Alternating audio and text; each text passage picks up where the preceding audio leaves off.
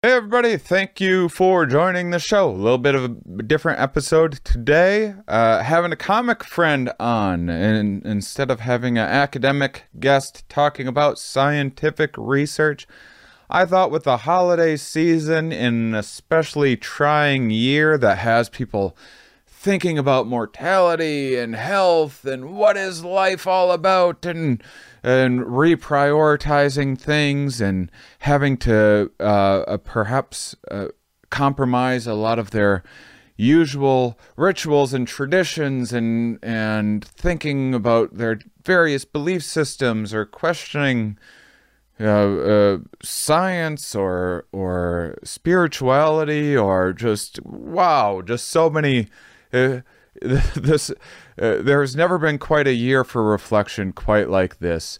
And um i just thought uh i want to have a spiritual conversation with someone outside of academia.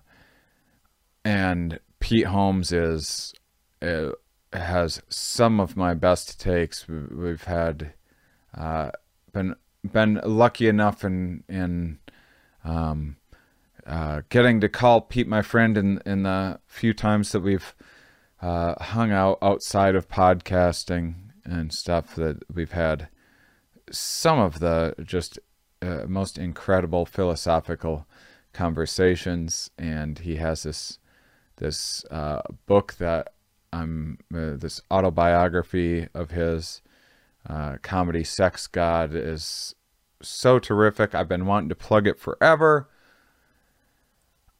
Been working on developing a second podcast so I can put all of the other aspects of things that I'm into comedy and philosophy and maybe getting different artists and musicians on and, and stuff like that. I can be a little uh, I'm a little protective of my of my here we are space, but uh, this was just I, I I wasn't getting everything together as perfectly as I wanted to in terms of my second podcast, which I still plan on hopefully launching sometime in February or something if I can uh, get everything else in order for that. I have several recorded already. And uh, I I just thought the timing was right, and I just I, I just habitually always just I, I tend to put things off, waiting for things to be exactly perfect and exactly how I have them planned out in my mind sometimes. And I just didn't want to miss out on an opportunity for uh, for you guys to hear uh, from my friend Pete Holmes, for you guys to hear a a different perspective, for you guys to maybe check out uh, a book, a comedy sex god, which is a fantastic autobiography for you guys to check out as you're streaming. Check out his HBO show Crashing, which, you know, I say this, I say this to his face on the show. I wouldn't blame you if you thought I was kissing butt. I wouldn't blame you if you thought, well, Shane, you're biased. This is a friend of yours. All those things may be true, but gosh darn it, this show crashing on HBO brought me so much joy, so many laughs, and I thought was just the most authentic representation of life starting out in comedy. Yes, it's zoomed in and packed forward and and maybe isn't uh, uh, it doesn't follow along the 10 to 20 years of trials and tribulations that it takes to uh, to get some of the first breaks, but uh, within um, within the format of of uh, cr- compressing um, a, a, lot of a, a comic like Pete's career, it's really cool and thoughtful and honest and hilarious. So check out his show, uh, Crashing on HBO. Then maybe sometimes books are a little uh, harder to get people to crack open, a little tougher sell, easier to get people to click on the old tube. but maybe you watch that, be like, oh, I know a little bit more about this guy. How how true is some of this stuff? Check out his autobiography, Comedy Sex God. You guys are awesome. Give me some feedback on this episode. Maybe I'll get some more comic friends on in uh, in the future, but the plan is at the moment to create a second podcast to uh, uh, to venture out into uh, a lot of other aspects of the things that I'm interested in. Enjoy the show. Thanks for watching. Are we? Yes. Where are we? Here. Why are we here? Not entirely clear. We are misfits thrust into existence by random chance with no hints at all as to how we're supposed to make sense of it all. It's immensely bizarre. Here we are. I can't do it. You can't. You're you're one of the best. You're one of the best. there it is. Oh, you nailed it. You just need to warm up a little bit. How are you? I'm good, man. Nice to see you. I love the beard. What took you so long Uh, to, to finish the look? You've been a bearded man for so long, and now you finally have the beard. look at look at all this. Look Yeah, dude. that. Yeah. Is that just the quarantine? Yep. Yep. Just You got quarantine. that fast growing beard. I feel like that's a two year beard. Yeah, I'm uh oh hold on a second. Let me I'm still figuring out how to manage this long hair situation. I understand. Um you've had you've had hair that length This is the, past. longest it- it's been. This is this is long. Yeah. That's long, and it does get in it get in my face. Look how long it. Geez, I didn't even realize it's super long. Let's just Uh, do it like this. Let's be what the government thinks we are, man. Does is this what the government if, if we like if we had a politician be like, "Hey, can you draw a comedian podcaster like your idea?" It would Yeah. look it would just look like this. Comedian podcasters who speak a lot about psychedelics. I think they would draw. I think they would draw you, and then uh, maybe a, a lower class congressperson would draw me. Uh how have you been? How's your uh how's your quarantine ish thing happening? How Uh, you know, it's it's always different. Um, Val and I made a joke where we were like, the funny thing about quarantine is every week, every day, you open up the newspaper, your internal newspaper, and the headline is "How Pete Feels." You know what I mean? Like yeah. it's always like a delivery. Like, is it going to be a day where it feels sort of sad that every day is the same? Or is it going to feel kind of cozy and monastic? Or is it to, or there are some days where I forget what's happening um, only because I'll take a weekend away from my phone or I'll take a weekend away from my computer at the same time. And on those weekends, if you're just hanging out with your baby and, and Val, um, you can walk outside and then go like, oh, right. Like I'll, I've walked out of the house without my mask, which I always think is a good mental break for me. Like to, yeah. obviously I take it very seriously and Right. it's healthy for me to some days go like, oh, right. There- Yeah. there's a huge thing happening. I'm in Wisconsin and so all summer it didn't like the the number of things that I needed to tweak in my life to not really even think about it was just avoid public places was it. Yeah, like I yeah. didn't have to I didn't really even have to wear a mask because I was never around anybody. I just went for hikes and stuff like that and, Yeah. and That's what we were doing. We've been spending some time in Ojai. I'm in LA now, but we've been in Ojai. And we were renting, well, we still are actually renting this place that's on a farm. It's not our farm, it's their guest house, but um, it's like it's like four acres or something. And that four acres adjoins other land. I'm realizing now that this sounds very maybe hoity-toity, like must be nice sort of stuff. I wanted to do Oh, a bit about should, how, let's get into the suffering Olympics instead. Oh no, I can't. I shouldn't complain.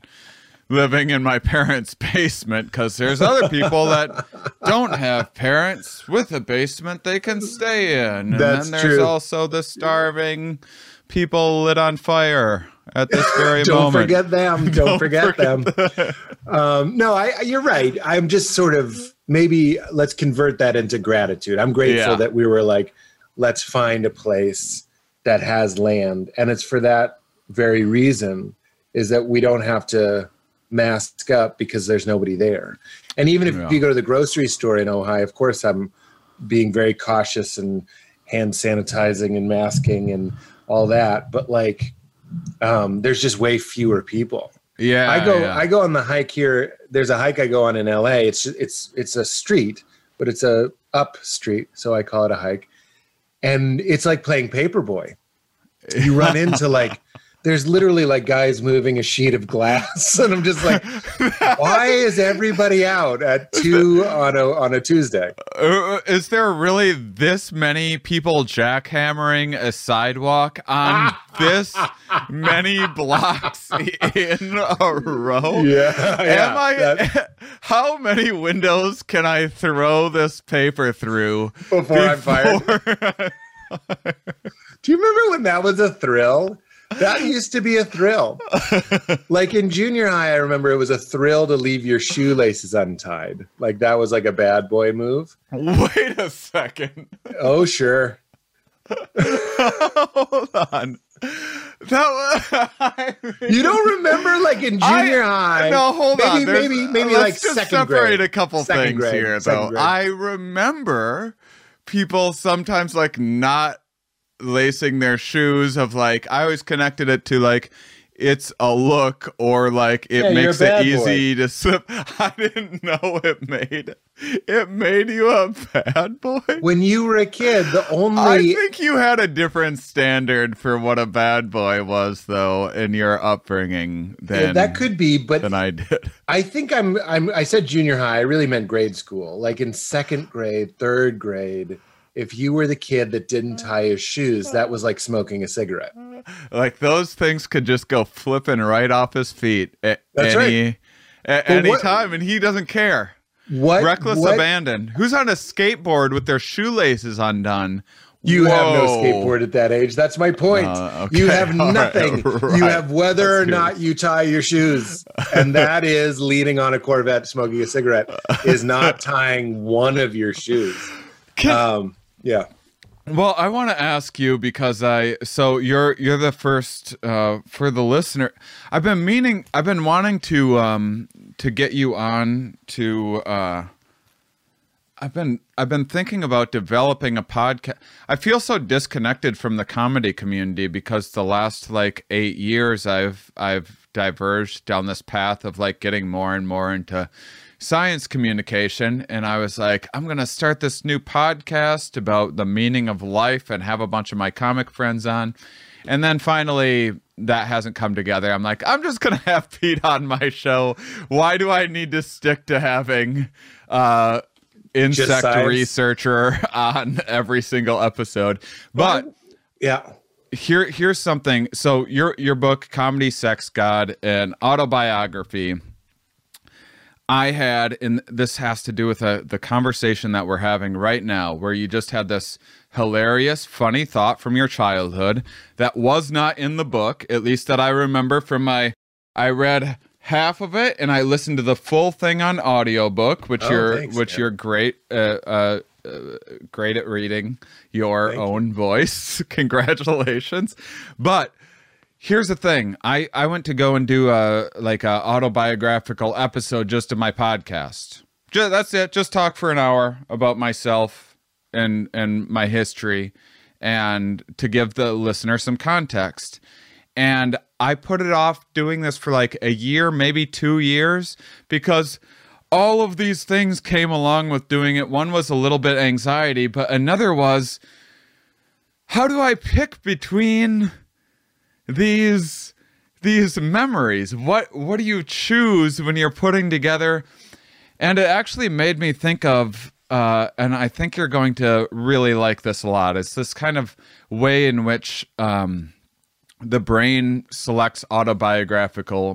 So, so say you meet someone at a bar and they're like, "What's your deal?" and you have like five minutes to tell them your life story, or someone asks you, "What's what's the most like uh, uh what was the thing in your life that shaped you the most or whatever?"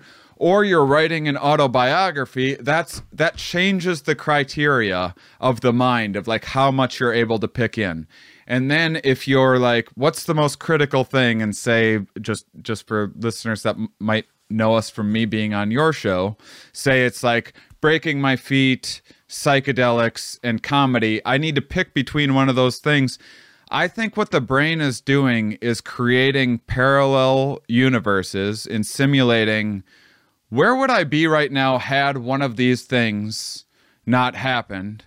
And then factoring in the difference between where you are and where you imagine you would have been is like that angle, that difference is is how the brain's picking oh, this was the most salient thing. So like breaking the feet was like kind of different, psychedelics kind of different, comedy whole different life altogether. And Yeah. that's the one that I pick. When writing an autobiography, how many choices did how did you determine like this was the critical thing that I need to include? This is the ba- this is this hilarious story or this this funny analogy about tying not tying your shoes that I guess doesn't really move the story of my life along. What was that whole process like?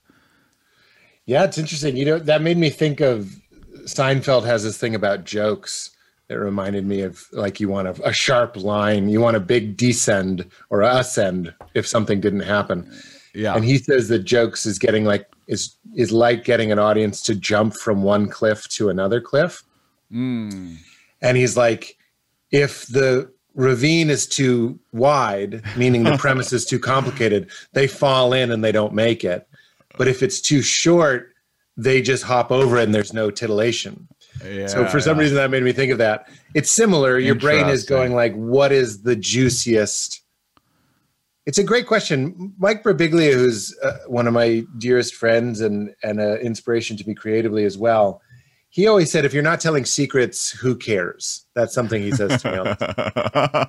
So, really, the best thing that I did for myself when writing, because the label autobiography, that's just like, well, that's something I'll noodle with on the vineyard until I'm 72. you know what I mean? Like, it's a cliche that somebody has their autobiography printed out in the trunk of their car and it's six boxes and because it's your life. You can write about anything. You can write about the shoelace thing or whatever. But when i was like look i want to write a, a, a book about god it's called comedy sex god because those are the three subjects but really it's it's my life in religion and spirituality as seen through comedy and sex. Um, that really your brain has no problem if somebody in a bar said tell me that your relationship with relig- religion. I don't think you'd have a hard time finding those early church years the moment of disillusion if it exists and the moment of return if it exists. So that that was a really easy thing to give my brain. Because then I, I mean i wrote whole chapters like that were like some funny story. Um, and then my editor the great luke dempsey was very helpful. And he was just like I, I just don't think that has anything to do with what you're talking about. You're you're on amazon or whatever it's it's spiritual autobiography. It's not an autobiography. It's it's a spiritual Mm. it's really sort of a trick. It's not like a, a nasty trick but nobody or so many let's put it this way so many wonderful people meaning my people people that i love uh, comedians whatever don't want to talk about religion or and they certainly don't want to talk about spirituality so if you say that's why the, the title of the book is hey i'm going to talk about comedy i'm going to talk about sex i'm going to talk about god. Those are three interesting things. But then when you get into the mix of the book it's like hey now that you're here can i tell you like the most important things in my life? I'll always do it through the guise of a story and a joke and like it'll be funny um, and it'll be certainly not like um, pious or, or pristine. It'll be dirty and weird. Um, but i wanted to write a book about spirituality and i thought the, the best way to do that would be to be like can i tell you my story focusing on those moments in church, focusing on getting married when I was 22, going to Christian college, and then and then the stories. It wasn't that um, it wasn't that gutting to sit and try and remember. I find mm-hmm. that on mm-hmm. my podcast. I go like everybody's an atheist when I uh, talk to them, which is totally valid and wonderful. And then when we get talking, then if I say, What was your experience with religion? Almost everybody has some experience with religion. Some people were raised atheists, but most people found it. And then before you know it, they're telling a story. And then if you keep going and you say, like, look, deities and stories aside, how do you make sense of consciousness? And how do you how do you frame it in your mind? What's going on here? And usually they will will arrive at some sort of vague where it's like energy or or willfulness or um, a drive or a zeal to exist that the, that nature exhibits like it's fucking itself it wants to be that's another way to say it's attracted to itself. There's a yearning.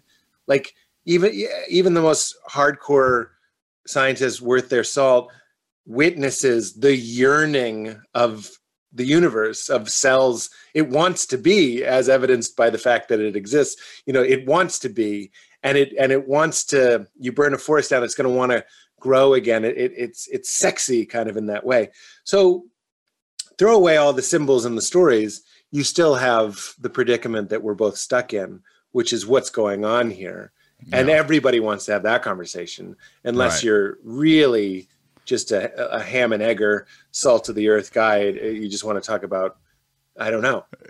What what's happening here? Oh no, thank you. I, I mean, so. th- there yeah, are that, that's a lot of the population. I I think actually. I think sadly, like going to the museum. I, I, I it's an analogy I make in the book. Um, a lot of people don't like going to the museum either, and a lot of people don't like ballet. A lot of people don't like classical music. Um, and for a lot of my life, I've considered myself one of those people until somebody like helped me see that go, there's no wrong way to go to the museum, meaning your ticket to being uh, invited to discuss what it is that we woke up into, the conundrum mm-hmm. that we were sort of lunged into without our consent or any memory of what happened before. Um, your being here is what makes you qualified to talk about spirituality. You don't need a, a master's in divinity, and you don't even need to have all the answers. I, I think I don't think anybody has all the answers. In the same way that going to the museum, what a painting means to you is what the painting means. Mm-hmm. Like you don't have to know that oh the artist was uh, was deeply depressed and he had just lost his uh, second child bride or whatever it might have been who cares? Just look at the painting and let it speak to you. That's your authority. So if people knew that, I think you might see more people less afraid of being embarrassed when I say like, "What do you think is going on here?" Yeah, I I, I think when uh, uh, when COVID's over, one of the questions that I want to start asking people to get into bigger conversations, having uh, you, you know, my my upbringing was you just you talk about sports and the weather and and that's it. You don't ruffle any feathers. And now like those same people that never once would have a conversation around religion or politics or anything like that around around any kind of gathering now they're like the most opinionated about about politics. And, and i'm like i didn't even know that you cared. You had and now you have all of these positions and you can't and I feel like you can't even talk to anyone. And I just want to ask people like, what is it about politics and religion that is so difficult for us to talk it's difficult for me some you know i bite my tongue in a lot of situations it creates so much anxiety but what is it about what seems to me to be like the most fundamental issues of what is this existence and what's the best way to navigate it for yeah. us what, what what is it about those things that is so controversial for for people whereas like you can get worked up about the Packers and Vikings or whatever, but at the end of the day, you're probably not, not like wanting to kill a Vikings fan or something like right, that. Right. Yeah, I mean, it's it's it's sort of why spirituality to me is, you know, there's other smaller games, but it is to use the expression the only game in town. Meaning if we can turn our brains if we can quiet our brains, right? down and and realize that when we put aside all of our identities and all of our belief structures and all of our I'm Pete and I'm a liberal and I'm from Boston. And if you put all that stuff, quiet it down, we're all sort of in a more spacious and welcoming place. Unfortunately, so that's that's sort of what spirituality can be about. We talk about the death of the ego, like realizing that all of those thoughts aren't who you are, and you know that to be true because they're always changing. It, it when I was, uh, you know, 18, 19. I was all my politics were completely different. They were complete the opposite of what I didn't even know what it meant to be like a Democrat or Republican when Me I neither. was like I just knew that Republicans were old. the were the Christian ones. That's that's what I thought. Like yeah. and and somebody explained it to me as smaller government and that made a lot of sense and and i remember somebody saying that like instead of the government helping people the church get, helps people and people should donate to their church and the church helps people. So they're just saying the government we want to help people but the government shouldn't be involved. And that actually i i can see that making sense. But to really answer your question i don't know if it works that way by the way. If it worked that way then i think that would make sense. I don't know if it works that way. Um, all of this stuff has been co-opted by the ego right? It's become tribalism, and and the reason why we don't like discussing things that become tribal is because me attacking your ideas. If you believe yourself to be your ideas, I'm attacking you. Yeah. If you don't think you are your ideas because you've had some time, maybe some psychedelics, maybe some meditation, or maybe just some stillness to realize that you are the presence witnessing your ideas. That's who you are, and these things come and go. I'm horny, I'm hungry, I'm angry, I'm a Republican, I'm a Democrat. Those things are clouds in the sky, and you're the sky. Yeah. Unfortunately, we've built up these things to be like, no, uh, religion is is the ego's feast. Come and uh, I'm a I'm a Calvinist. I'm a determinist. I'm a Unitarian. I'm an, a, uh, a uh, Universalist. Whatever it might be, and that's who you are. And so when I go like, I don't think uh, Jesus was the only person to uh, achieve um, some sort of uh, oneness with what is, which we call Christ, um, then somebody you I've, I've just threatened their life basically, and yeah. that's where the the flush feeling comes. That's where the defensiveness comes. All the all the great spiritual people that I know don't cling very hard to any of their beliefs. Yeah, that's that's it. Seems like I mean, scientists are like this is what they they have. And, and by the way, there's scientists that are religious as well. There's just not as many of them. Um, but uh, but but I I would say people just as many people get wrapped up in the beauty and complexity and blah blah blah. And it's you know it's spirituality is something that's evolved cross culturally all around the world, independent of all of the other ones, over and over and over again. And it has, it, it certainly has, uh, it, it, seems like we are um, predisposed to having whatever we're calling spirituality. But they, I love how um, loosely academics uh, hold on to things and it's the same thing that I like about comics. Comics comics are usually like happy to poke holes at things, including themselves. I love self-deprecating. I've always hated like the aggressive, like, "Hey, this guy's shirt's stupid." uh, but I've I've I've always loved the idea of like when we opened and you started doing an impression of me.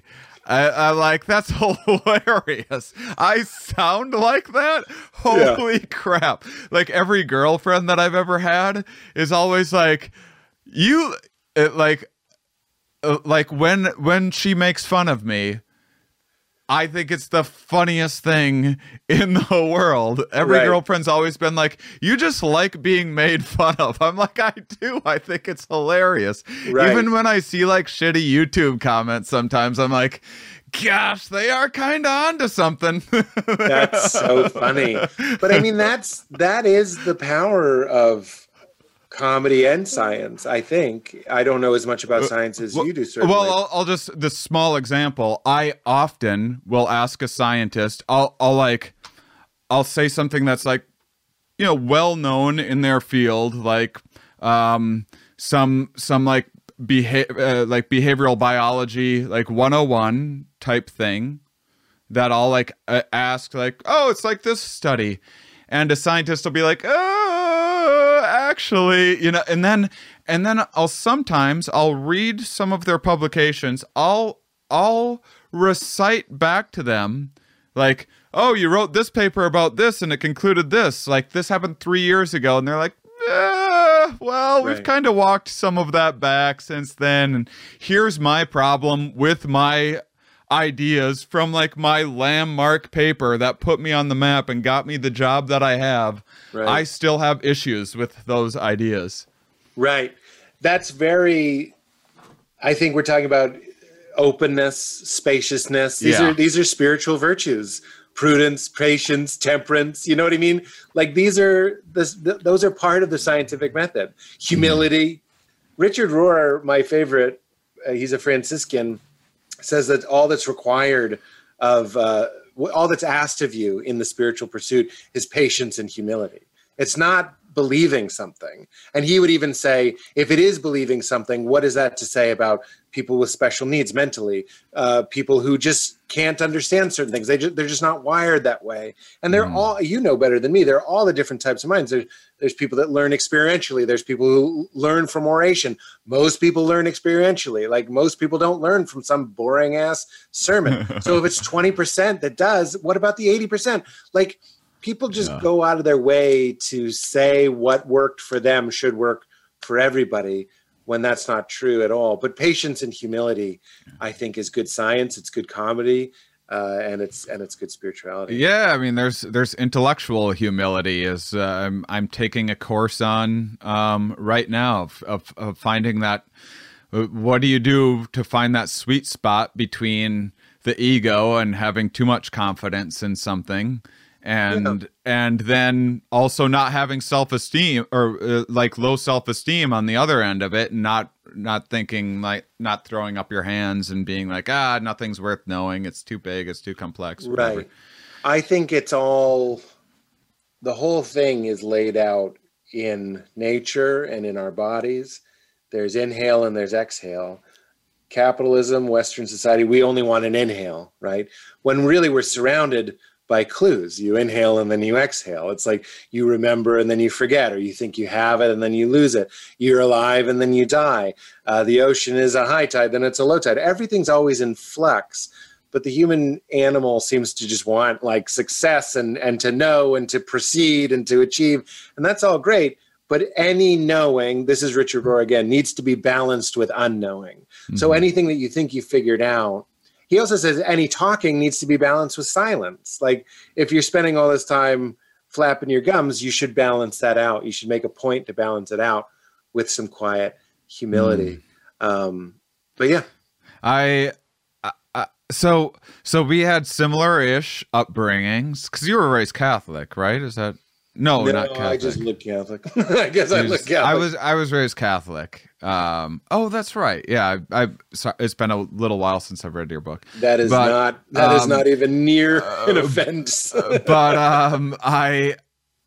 I, I kind of went the other where where, where you you got sucked into it or, or I mean took to it uh, quite well. I was just the opposite from like there was something I, I want to make sure that I'm not like creating a false memory, but I know there was something attached to this Noah's Ark toy that I got as a kid that was like one of my favorite things. It had this big ark and it had all these different animals. And I was like five, uh, four or five or something like that. And like as I got a little older, I just had questions of like, wait, all the animals fit in this and like Yeah. and it set me down this this path and I I just wasn't getting the answers to things that I wanted and I felt real trapped and alienated for a long time. I thought like I was crazy. I was the only one that had this belief. And it's kind of funny watching say your HBO show, uh, which is, by the way, I think we had, I think we had lunch after I did um, one of uh, uh, appearance on your wonderful podcast. You made it weird. Uh, we had lunch and my car got towed. You remember that?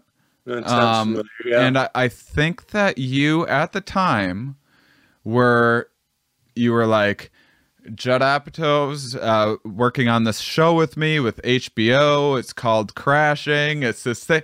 And I remember you telling me about it, and I was like, it sounds great. You're hilarious and talented.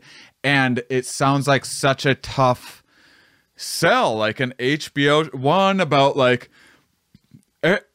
every every comic seemingly wants to do some sort of like autobiographical thing and it gets pitched a lot and everything else and i had you you had your late night show in the past that i thought was like one of the most innovative um late night shows ever i love uh, for for anyone that wants to uh like your X-Men and superhero. Do you still bust out Batman from time to time? that I mean, it's funny. It's- it's People- probably- it's, you know what it is? It's, uh, you have to close off your nose. Where were the other guns going? And which is what Bale's mask was clearly doing to his. It's a very uncomfortable mask. um, Um, but yeah, people like those. but uh, so so the point was it's just like you know it's this impossible everything in our business is a lottery ticket even when you're the super talented person even when you have success and have the it could still be and i i would have never predicted that it would have ended up being uh like the best representation of comedy that i've ever seen. It was Oh, three incredible seasons. I recommend every single per- p- person watch it. And uh, it's so fantastic. But this is kind of like the opposite, where where now now you're the Christian in in the atheist community, kind of the you, you know being being the soul like hey everybody let me tell you about about the lord Right. Yeah. Well, I, I'd actually love to talk about show business for a second Yeah. because both of my breaks um, are sort of anomalies. One, I remember somebody telling me, like, when I got my talk show, they were like, How did you do that? That's impossible. It's Yeah. Just in the same way that getting a autobiographical drama comedy about starting as a stand-up, both of those things are um, you know, if you look at them at the end result, you go, well, it's impossible to get here. yeah And not to um, go on and on, but from what I can tell, both of those breaks came from uh, just doing good stuff and doing it a lot. yeah Meaning, if I went back in time to when I was 22 or whatever, uh, just barely into comedy, and was like, okay, when you're 31, you should have a talk show on Conan. And when you're 34 or 5, you should have a show on HBO about your life. I wouldn't even know. That would have paralyzed me yeah it would have killed me. Um, and I would have always been like, well, that's not going to happen. So I know I'm just heading for defeat. And it, it would be a horrible, it's almost like a Greek play.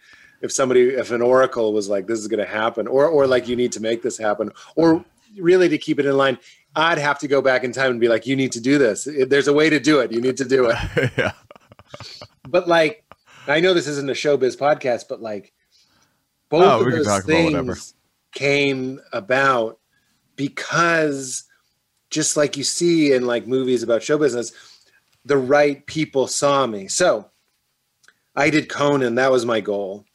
I actually had one goal, which was to do Conan by the time I was 30. I Yeah. did it when I was 31. I did it once and then I did it again. So here comes in good timing is around the time that I did it the second time. They were thinking of making a companion show to Conan. So that's really good Wow. timing. I can't have any claim to that. Um, but the reason Conan wanted to do it with me was specifically because um, he said I wasn't cynical. uh, I know it sounds like I'm complimenting myself, but if you watch those two Conan sets, one of them the premise is um, I love magic, which you just don't see. Yeah. I, I, again, I didn't think like, wow, I'm being so special. I just love magic. So I thought I'd do a joke in defense of magic. Yeah. When great comedians, including Jerry Seinfeld, one of my heroes, have all these bits about how magic is stupid and they're lying to you and fuck you. I was like, my joke was, I know they're lying, but like it's fun. Like lighten up, it's fun. Like, Yeah. enjoy it. Like everything's fake. Enjoy it. And then the other one was um, technology is making our lives worse. But that sounds like a negative premise. But really, I was just saying like human beings and connection and chatting with somebody at a bakery. That's life. Like not googling where Tom Petty is from and feeling nothing. So Yeah. because I did what I was doing, the talk show came about. Um, I, I hope it's clear why I'm sharing that story is because that is impossible. Similarly, I did the talk show. Then Judd watched the talk show, and Judd liked the talk show.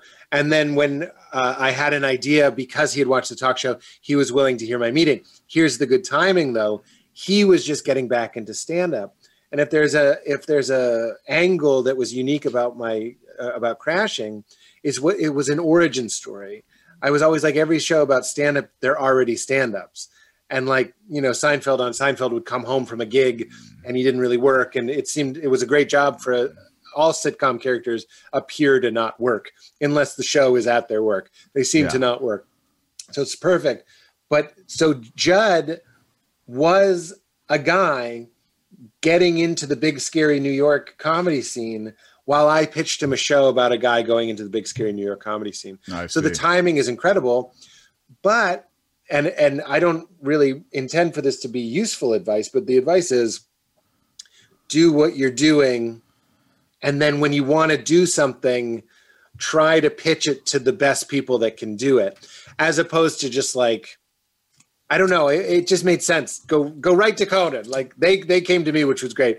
And then that set this precedent. It was like, okay, I have a show that feels like girls. I'm going to go to Judd because of the show. He took the meeting, and then Mhm. you know from there the timing and, and the idea uh, helped. Because the other thing that helped with the pitch, sorry, I just haven't talked about this in a while, No, it's awesome. is that it had an engine. We ended up sort of abandoning the engine, but when you're trying to sell a show, it's useful to have an engine. So when you tell them the idea, they can see 50 episodes. And the engine was my character's divorced, his wife leaves him. Uh, we had the benefit that that was true in my case, so I wasn't just making it up. And he he goes into the city and he has nowhere to stay. He's trying to be a comedian, and every episode he's crashing with another comedian. Um, so that even though that fell away because we had so much fun with Artie, I just had too good playing in my in my head. too good. too good. Over Yeah, too good. Oh my god, that was so fun. Uh, Anyway, sorry. Yeah. I, I just wanted to address your completely correct idea that it's insane to try to make an autobiographical comedy. And everybody that's listening, I'm sure whatever field they're in, there's an insane endeavor. Like you just can't do that.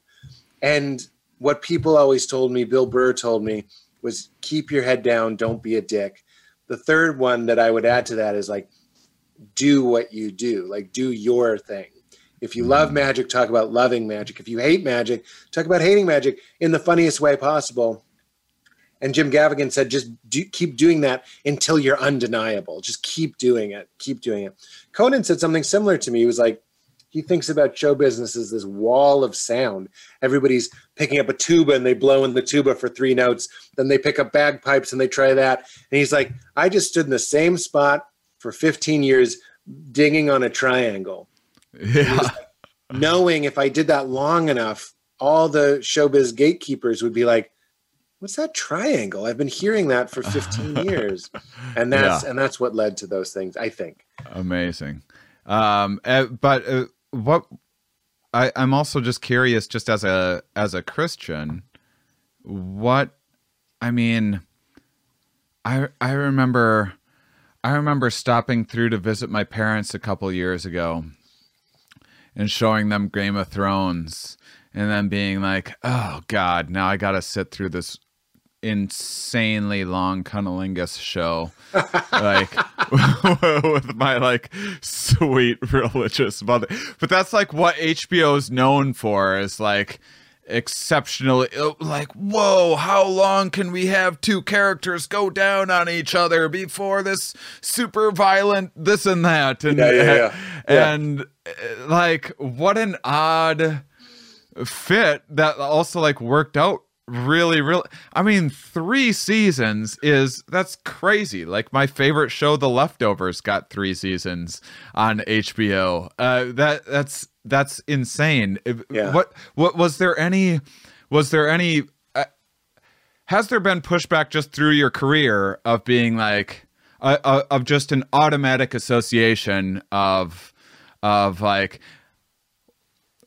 church boys don't believe uh, don't belong in comedy or or you know that sort of thing Yeah, it's interesting, man. I don't really take issue per se with being called a Christian, but like I always this is Reza Reza Aslan, who is a great um, spiritual teacher. yeah Uh, I, I don't mean he's a guru. I mean he teaches on religion. He taught at Harvard and stuff. He he's written some great books.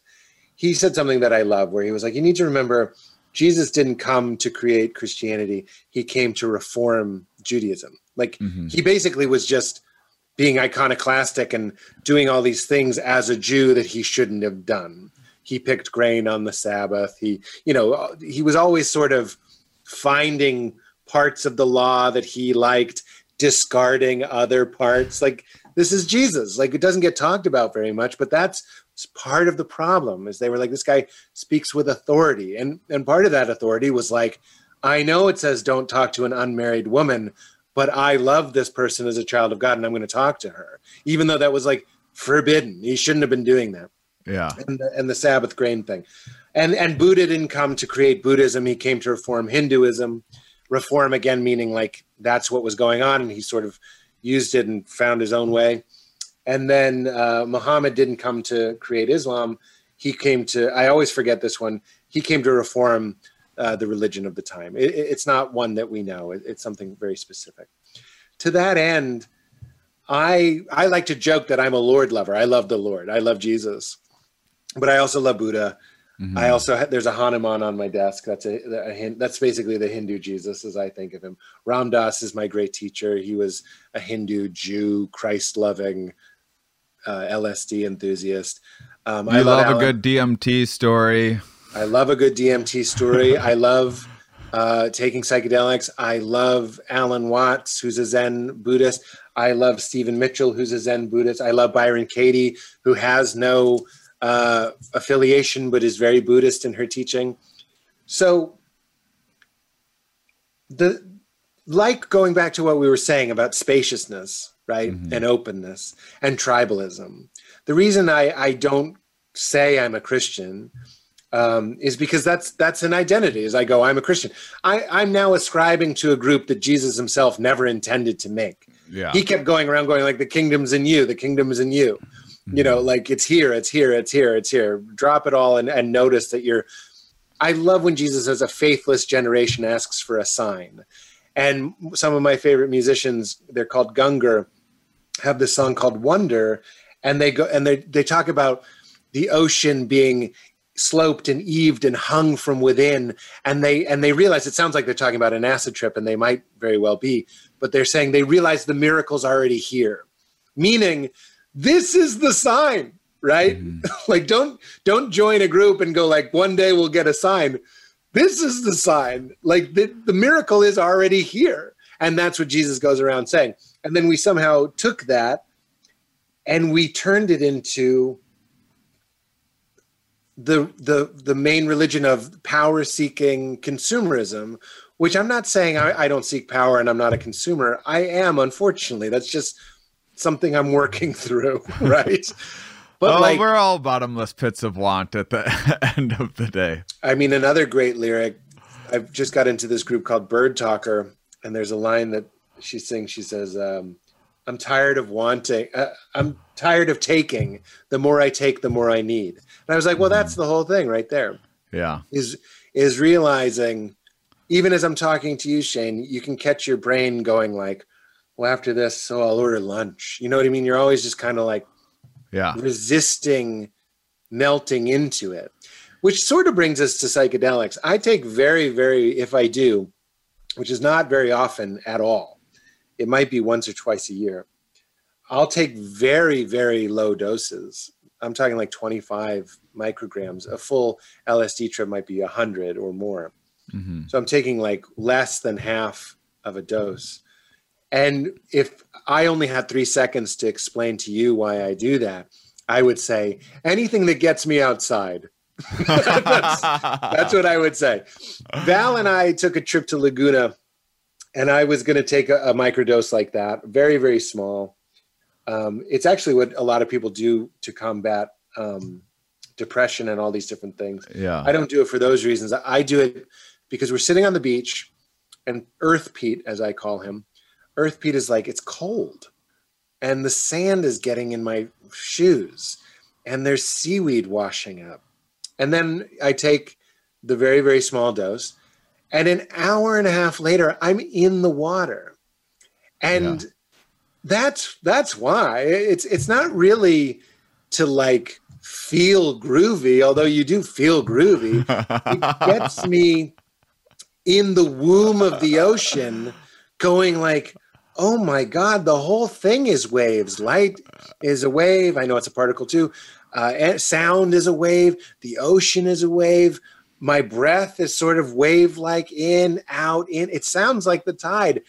We're drowning in clues asking for a clue when all you have to do you'd like this as a good anthropologist the the resurrection stories came about around the time when farming came about. When we started Mhm. seeing seeds die they go in the ground and they sprout up.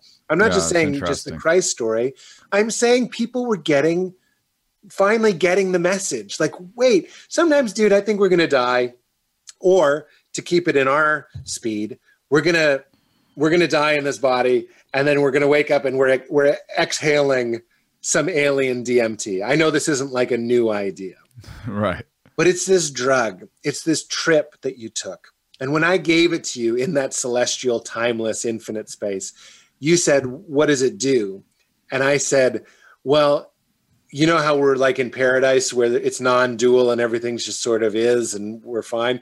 This will give you suffering. It'll give you fear. It'll give you turmoil. It'll give you loss, but it'll give you joy. It'll give you success. You'll know what it's like to yearn and to strive and to lose and to achieve and to have your heart broken and then meet somebody new and all this stuff.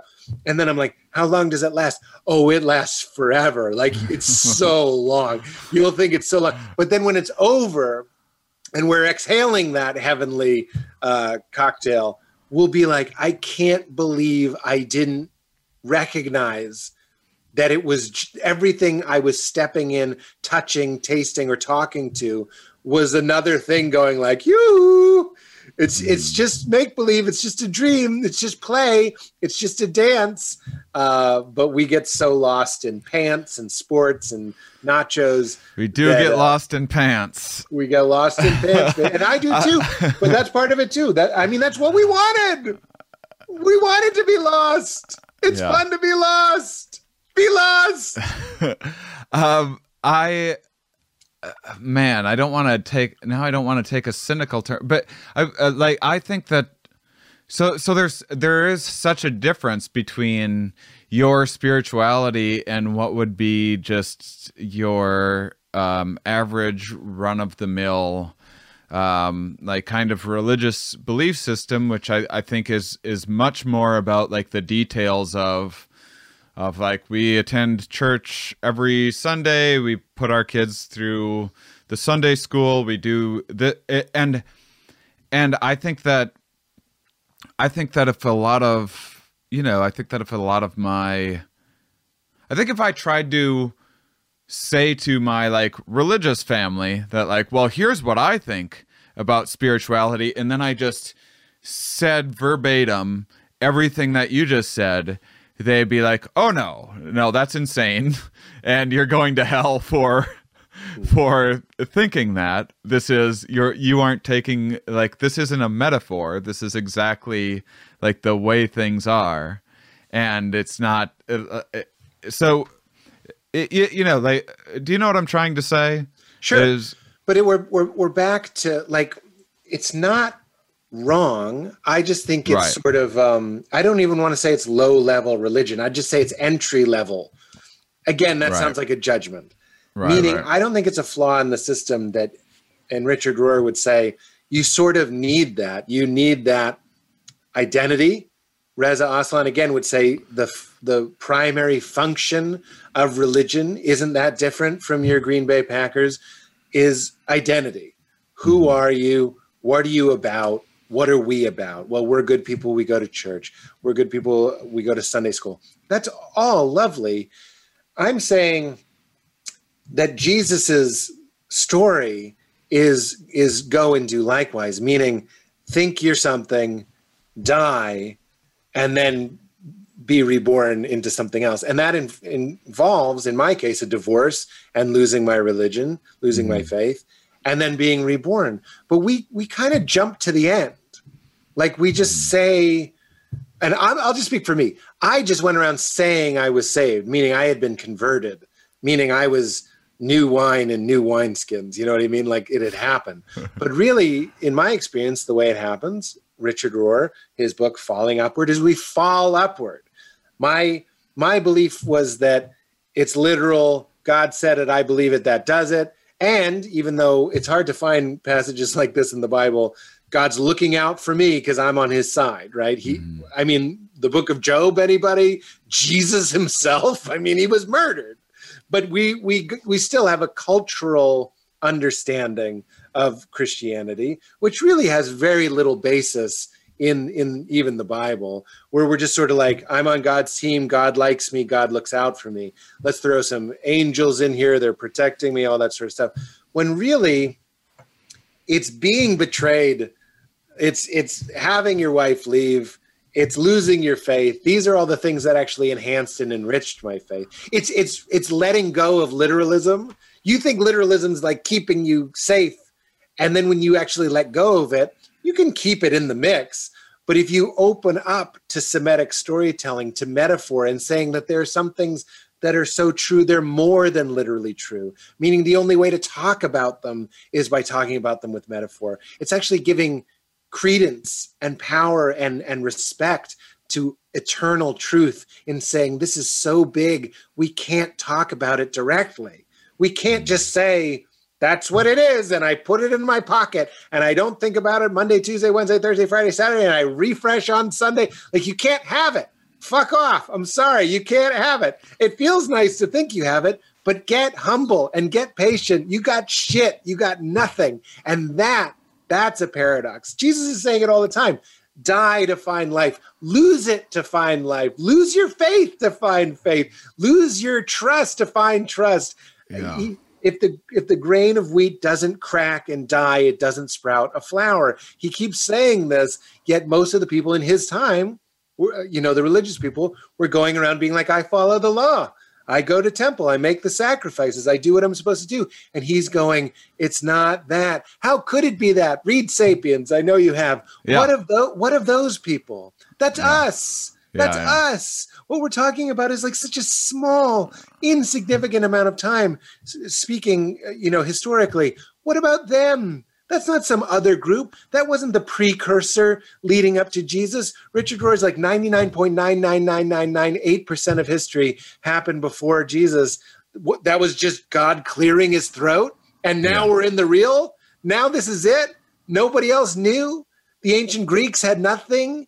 The uh, groups before then, the the um, Samaritans, uh, not the Samaritans. What do I mean?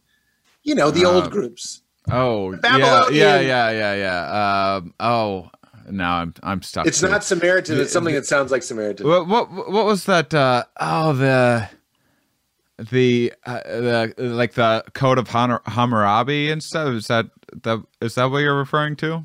I'm just saying Yeah. the spiritual arrogance to think that it's like it didn't exist until this existed. I I think that when I feel, I mean, I I feel such a deep connection to just humanity as a whole. I I feel like I, to me, I have an easier time bonding with humanity as a whole, with like, wow, we're all these primates dressed up in like these silly costumes and all making these weird kind of, a lot of times making these same like systematic cognitive bias errors that we all kind of make and then get mad at one another for making the doing the exact same thing that yeah. we do and and to and to think that uh and and and we can't see it as well in ourselves as it happens in others. And other people are doing that to us. And to think that the the almost the exact same strand of DNA as you said was back the you know sapiens 2 Yuval says like 150 most academics saying 250 300,000 uh years ago. And and like basically hunter gather there there's people that used to persistence hunting was you would because we can sweat to cool off we would run down in the heat of the day an antelope that's a faster sprinter or or like whatever big thing is a faster sprinter than us but if we just keep at it they need to cool themselves by by um by stopping and breathing uh, through their mouth. Otherwise, they just fall over. So, doing a marathon through the desert and now just sitting here talking virtually. Now, a problem is we don't move enough to to being like a janitor, to being a farmer, to being a doctor, to being an astronaut, to living all in every region of Earth. And it's this same like strand yeah. of DNA that's been able to do all of that. And and and that's just talking about our little strand of DNA, not to mention all of the other species around. And then this weird complex system that arises, and that's now we're not even into the universe yet. This is just Earth. Like I I feel a deep connection with all of that and it's funny that i just tend to nitpick when when individuals are like ah, i don't agree with that I, that idea but um yeah, you, they don't agree with your idea of feeling connected to everything. yeah. You know, dude, it's. I, I want to say a couple things about yeah. your question, which is the question, I suppose, of like, what do you say then to your religious family? I don't really say much. You know, you sort of can respect their trip. You know, I, mm-hmm. I'm on my trip; they're on their trip, and I do think it's it all works out.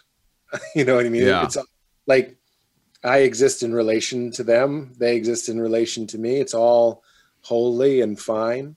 Mm-hmm. But um, so I'm not like in the game of trying to persuade or convince. I mm-hmm. will say the things that persuaded and convinced me was great suffering, which was my wife leaving me, and then great love, which was taking mushrooms. Mm. Um, and that is straight Richard Rohr. By the way, if anybody's listening and they're like, look, I do have religious family that I would like to connect with. Richard Rohr is a great way because he's just right on about everything and he talks about it in a Jesus-y way. So that's something I bond with my mom over. Like I, I'm not interested in being right. I'm interested in having big discussions. Like I just want to talk about life the way that we're talking about it right now, you know? I'm not right. I'm not looking to like convert anyone or tell them that like, see, this these details of your belief were wrong. I'm just like, what do you? Th- I just want to same same as we're having right now. What but do you think this is all about? That's all. See what? So what you want, and yeah. it's a beautiful thing to want, and it's what I want too, is you want spaciousness mm-hmm.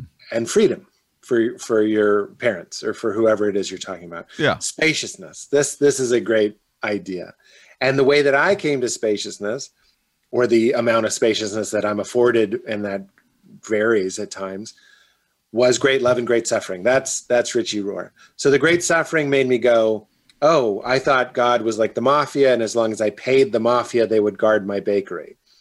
The suffering was they burned down my bakery anyway. And then I'm like, well, what is God? I thought God was my bodyguard. I thought he was watching out for me and was going to keep me in in the in the in the black. Um, I never know if it's the red or the black, but the good one. so that suffering is it the- up? Are, is it all uphill or downhill from here? I always are we I getting the red or the black uphill or downhill? Well, I think it's Anyway. downhill. We want to say it's all, it's all yeah, you're right. Is it downhill? I could be mad, But um, that suffering cracked my wheat, right? Yeah. and then something larger than me, we could call it grace, started happening against my will. And human beings, again, this is Richard Rohr, do not change if what they're doing is working. Mhm. You know what I mean? This is where suffering comes in. yeah. But that only took me half the way. So I go, wait, I thought this was the game I was playing. It's clearly not because my Christian wife just had an affair on her Christian husband. What the fuck is happening?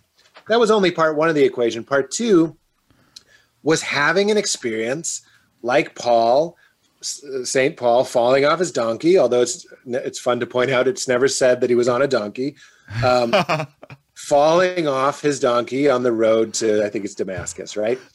You need to get never said Yeah. that he was on a dog. yeah yeah but these these types of things don't work because i used Yeah. to be one of those people if you want to be like the contradictions in the bible or whatever. That that doesn't Yeah, I mean, I'm not even uh, we, uh, like you know, I, I, great love could- and great could- suffering works Yeah. Great- and the great love was even better. Right. the great love one of the things that those mushrooms did to me was it helped me. I always tell people it's not what you see on mushrooms it's that you see with what you're seeing. You see that something is seeing. That's Yeah. the epiphany so you're talking about oh look at the strand of dna some of them go to the moon. Some of them uh, are doctors. Some of them were cave people whatever it might have been. So clearly the answer as i see it is not in being an, an American Christian in Wisconsin in 2020, going to this church and believing these things, because then the love of God is only available to 0.000000001 percent, and even we debate on what percentage of that percentage is doing it correctly. It's so much more available. And this is what I think Buddha is saying. This is what I think Jesus is saying. He's saying, "This is Meister Eckhart." No, I'm sorry. It's, it's St. Francis. What you're looking for is what you're looking with. That's the whole thing. Everything mm. else is just a story or a symbol structure, metaphor, myth, historical fact. It doesn't matter, but you're trying to make sense. The knife is trying to cut itself. Mhm. The, the light is trying to shine on itself. Uh, Yeah. How can you know the thing with which you know? That is the question. And it, when it comes to wanting our parents or our loved ones to get to a point of spaciousness, um, I, I take the approach when they are, I'll I'll be there ready to have that talk with them. But I don't think our conversation is going to necessarily nudge them there. Yeah, no, that that's o- okay. So the reason why I reached out to you, and and this is this is all somehow led exactly to the reason why I I I wanted to uh, uh, get you on. And I mean, I think we we covered much of it, but I had I've been kind of like waiting for the perfect moment to reach out to you and stuff, and then and then I just decided. So I had these people on that wrote this book, uh, "The Courage to Suffer," just last week, and I texted you like shortly afterwards. Um, a clinical framework for life's greatest crises, and their and their whole thing was that they went through an ordeal of a, it's a psychologist um, uh, you know psychology professor that studies like meaning making and stuff and then a and then a therapist and then they went through their own thing uh, his brother died and there's like genetic problems and infertility issues and they and and like questioning their religion and all of these things You basically And- just described the Old Testament, by the way. That's so that's so Genesis. Their brother died and their wife was infertile and they were losing their faith. I was like, uh huh. Go on. Uh, yeah and it's it's it's uh it's great because they well so so much of it. And then they had all of the clinical training of like well here's what this is and, and here's like the stages of grief and here's and here's like basically a lot of like you're feeling pain. Here's this way in which you feeling pain is like should go away or whatever. And their their thing that they rewrote was how do you accept the suffering and then thrive within the suffering that there is and appreciate the suffering for you know being the richness of life and and everything else. And it was just you know it's something that there there's this perfect storm of of um we're in a global pandemic this will um globally be you know the probably the greatest crisis of our of our lifetime. And uh you know it's exceptionally novel um and and we have and it's the holidays and it's this heartbreaking situation of this is the time that people look forward to more than any other time of the year. And it's also the single most dangerous statistical uh, statistically the time the the rates are booming after and now Thanksgiving is like we're just going to be starting to find out how much COVID is spread around in the next week or so. And and the hospitals are being overrun and people are having to make choices. And I'm not even I'm not having you on to say like, "Hey Pete, will you tell people to stay home?" I'm not I'm not even saying that. I'm saying people are are having to there's so many people that have never even really had to confront any of these things. They've done the they've done their 9 to 5. They've they've been you know, they've gone to their their church uh, every Sunday. They've they've been great citizens. They've done like exactly what they're supposed to do.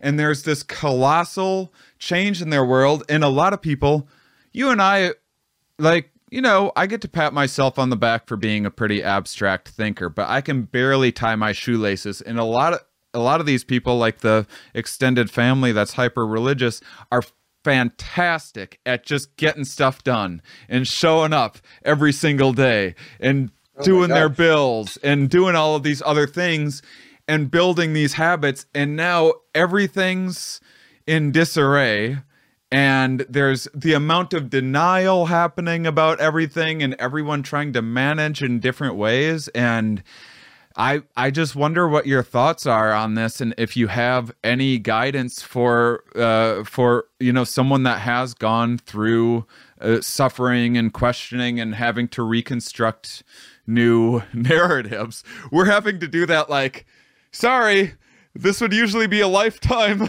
journey that we would all be on but like really yeah. quickly we need to like uh, like this is a spiritual emergency that we're mm-hmm. having for a lot of people well so I, am looking at my picture of Ram Dass, and i remember he wrote a letter um, to a family that was grieving a really really unimaginable loss and he said I'm paraphrasing, but it was basically what I consider to be the heart of mysticism, uh, one of the hearts at least. And it's like if you go through something that you thought I could never have gone, I I can't, I couldn't live through that. I couldn't do that. And if you get on the other side of it and you're still there, then you must not be what you thought you were, right? And I don't just mean the quality of your character or your grit. I mean when things happen to us, a divorce, very small example, mm-hmm. and you're on the other side of it, you must not be what you what you thought you were. Like that would make everything fall apart. So everything falls apart. Who's there to notice that it it's falling apart? It's like contemplating nothingness.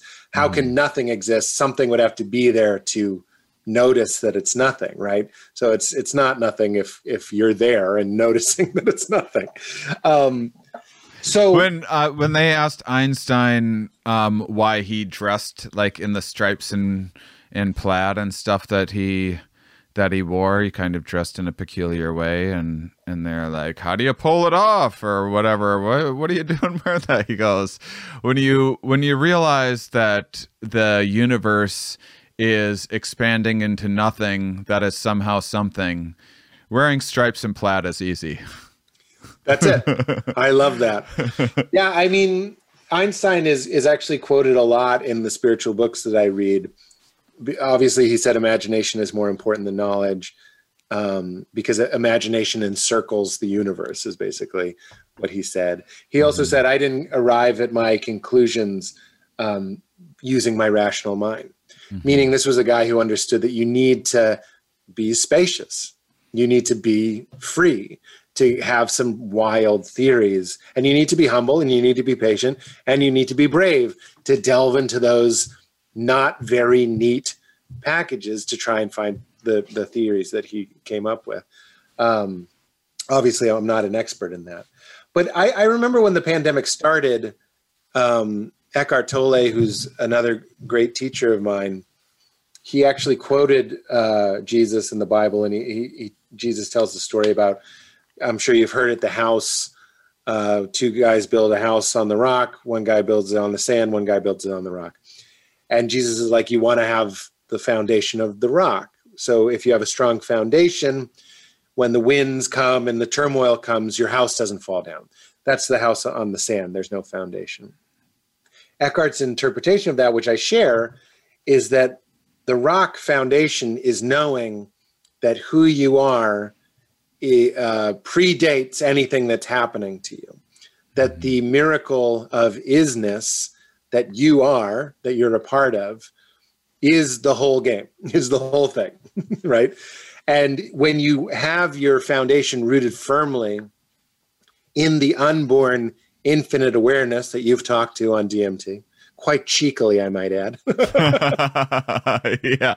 When you're anchored to that, your house can withstand the blowing winds and you don't fall over. So uh-huh. this is a crisis because okay, let's take the first one. You said, like, I'm a Christian, but I can't go to church. I'm a Christian, but I can't, you know, go to Sunday school. Then, but I am a Christian. Well, then what does that mean? Now we're, we're forced to go inward. I'm a comedian, but I can't go out and tell jokes. Well, then what does that mean? Yeah. Like, who are you? Every day we are being assassinated, which, by the way, is important spiritual work. Yeah. I don't have people reflecting to me my fame, my specialness. It's gone. I'm just a dude washing the dishes. And you know what? That dude smells the soap. He feels the weight of the sponge. He, he's present with every bowl. That's that's the kingdom. Is, is, is Val is Val ever like, will you stop smelling the soap and feeling the like? We have to get on. Like we have errands to run. And do, do, you, do you have to smell every bowl after you've cleaned it? I get it. You're appreciating the dish. Okay, okay. What I'm saying is, let me put it this way: every night, my daughter is a little over two. Yeah and I we still we rock her to sleep at night. She's still a baby, especially to me. I'm enormous. And when I rock her to sleep at night, I'm in the dark room, and there's some like, you know, stickers like glow in the dark stickers of the stars and stuff. But it's it's a pitch black room, and I'm just rocking her, and often she's being really wily and rascally, and she, I think she's falling asleep, and then out of nowhere she'll just go, pouch like she wants me to get her a pouch. So I'm like, oh fuck, I have like another hour. I thought I was almost done, but this is she's not asleep. And then you ask yourself, what uh, what do you want? Like, what do you want? Like, the more I take, the more I need. What do I want? Well, I want the baby to go to sleep so I can go out and sit on the couch and watch The West Wing while I eat dinner. And then when you go like, but that's what you did last night and that's what you did the night before and the night before. So it's clearly not the answer. Like that desire to sit on the couch eating and watching netflix that's not going anywhere. That's just this endless bottomless hungry ghost trap. Yeah. nothing wrong with it. But if i'm living in a projected future where i'll be happy when i'm on the couch watching netflix eating food i miss out on the smell of my baby, which you can't even imagine. I'm not just all about smells, by the way, but you can't imagine a baby smells good to everybody when it's when it's your your yeah. DNA. You're just like, holy fuck, this they, is like.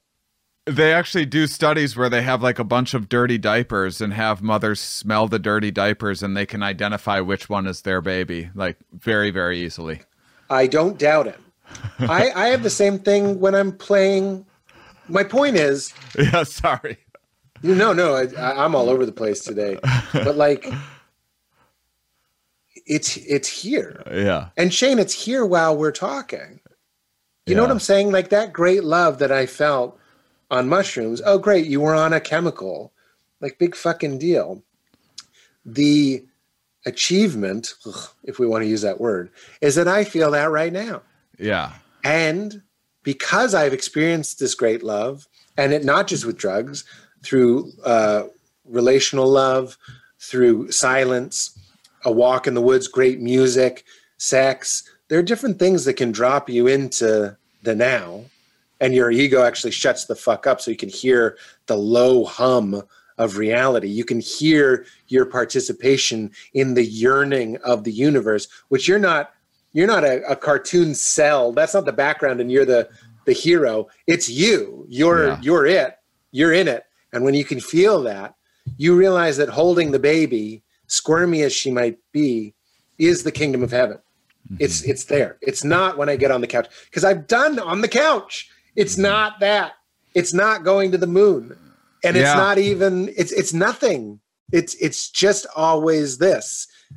I love that. It- it- uh, the- here's an example that has nothing to do with religion or comedy or anything else. There's, uh, but is exactly. It's still saying the same thing. I think, and it's and it's kind of about. I've I've been trying to focus on like pandemic maximization. What are what are things that you can learn? Like, oh, I never tried ordering groceries from the grocery store before. It turns out when I do that, I forget less, I save money, and I don't get things that I don't need, and I don't get tricked into buying like all of the things that are bad for me because in the way that the that the grocery is laid out, and I and I minimized um, risk in the process, but but there was when um when people were like we need sports or people are gonna go crazy and then we're like okay well i guess then we need sports or people are gonna go crazy and then we had like baseball or something for the first time and um and people were like this is before so they've since put in the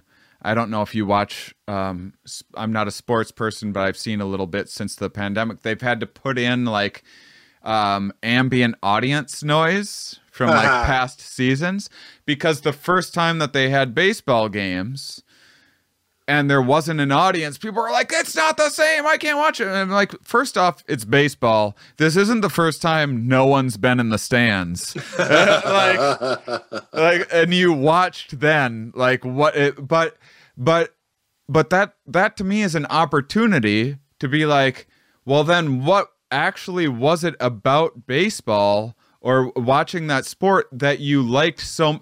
Maybe it was the social aspect of like hanging out with your family members or your parents or what maybe there was more variables at work than your home team winning or losing that you're attaching to and this might be an opportunity to figure out what were those variables and if it was actually social connection that was feeding you then there's ways in which you can still connect socially with people and you can and you can do that more than maybe you were even before Going to a baseball game is sitting with everybody's the ghost of your dad, even if your dad's alive. Like you're the ghost, like Field of Dreams, he shows up. yeah, well, yeah. well, yeah. I mean, you can do that in the dark, rocking your baby too.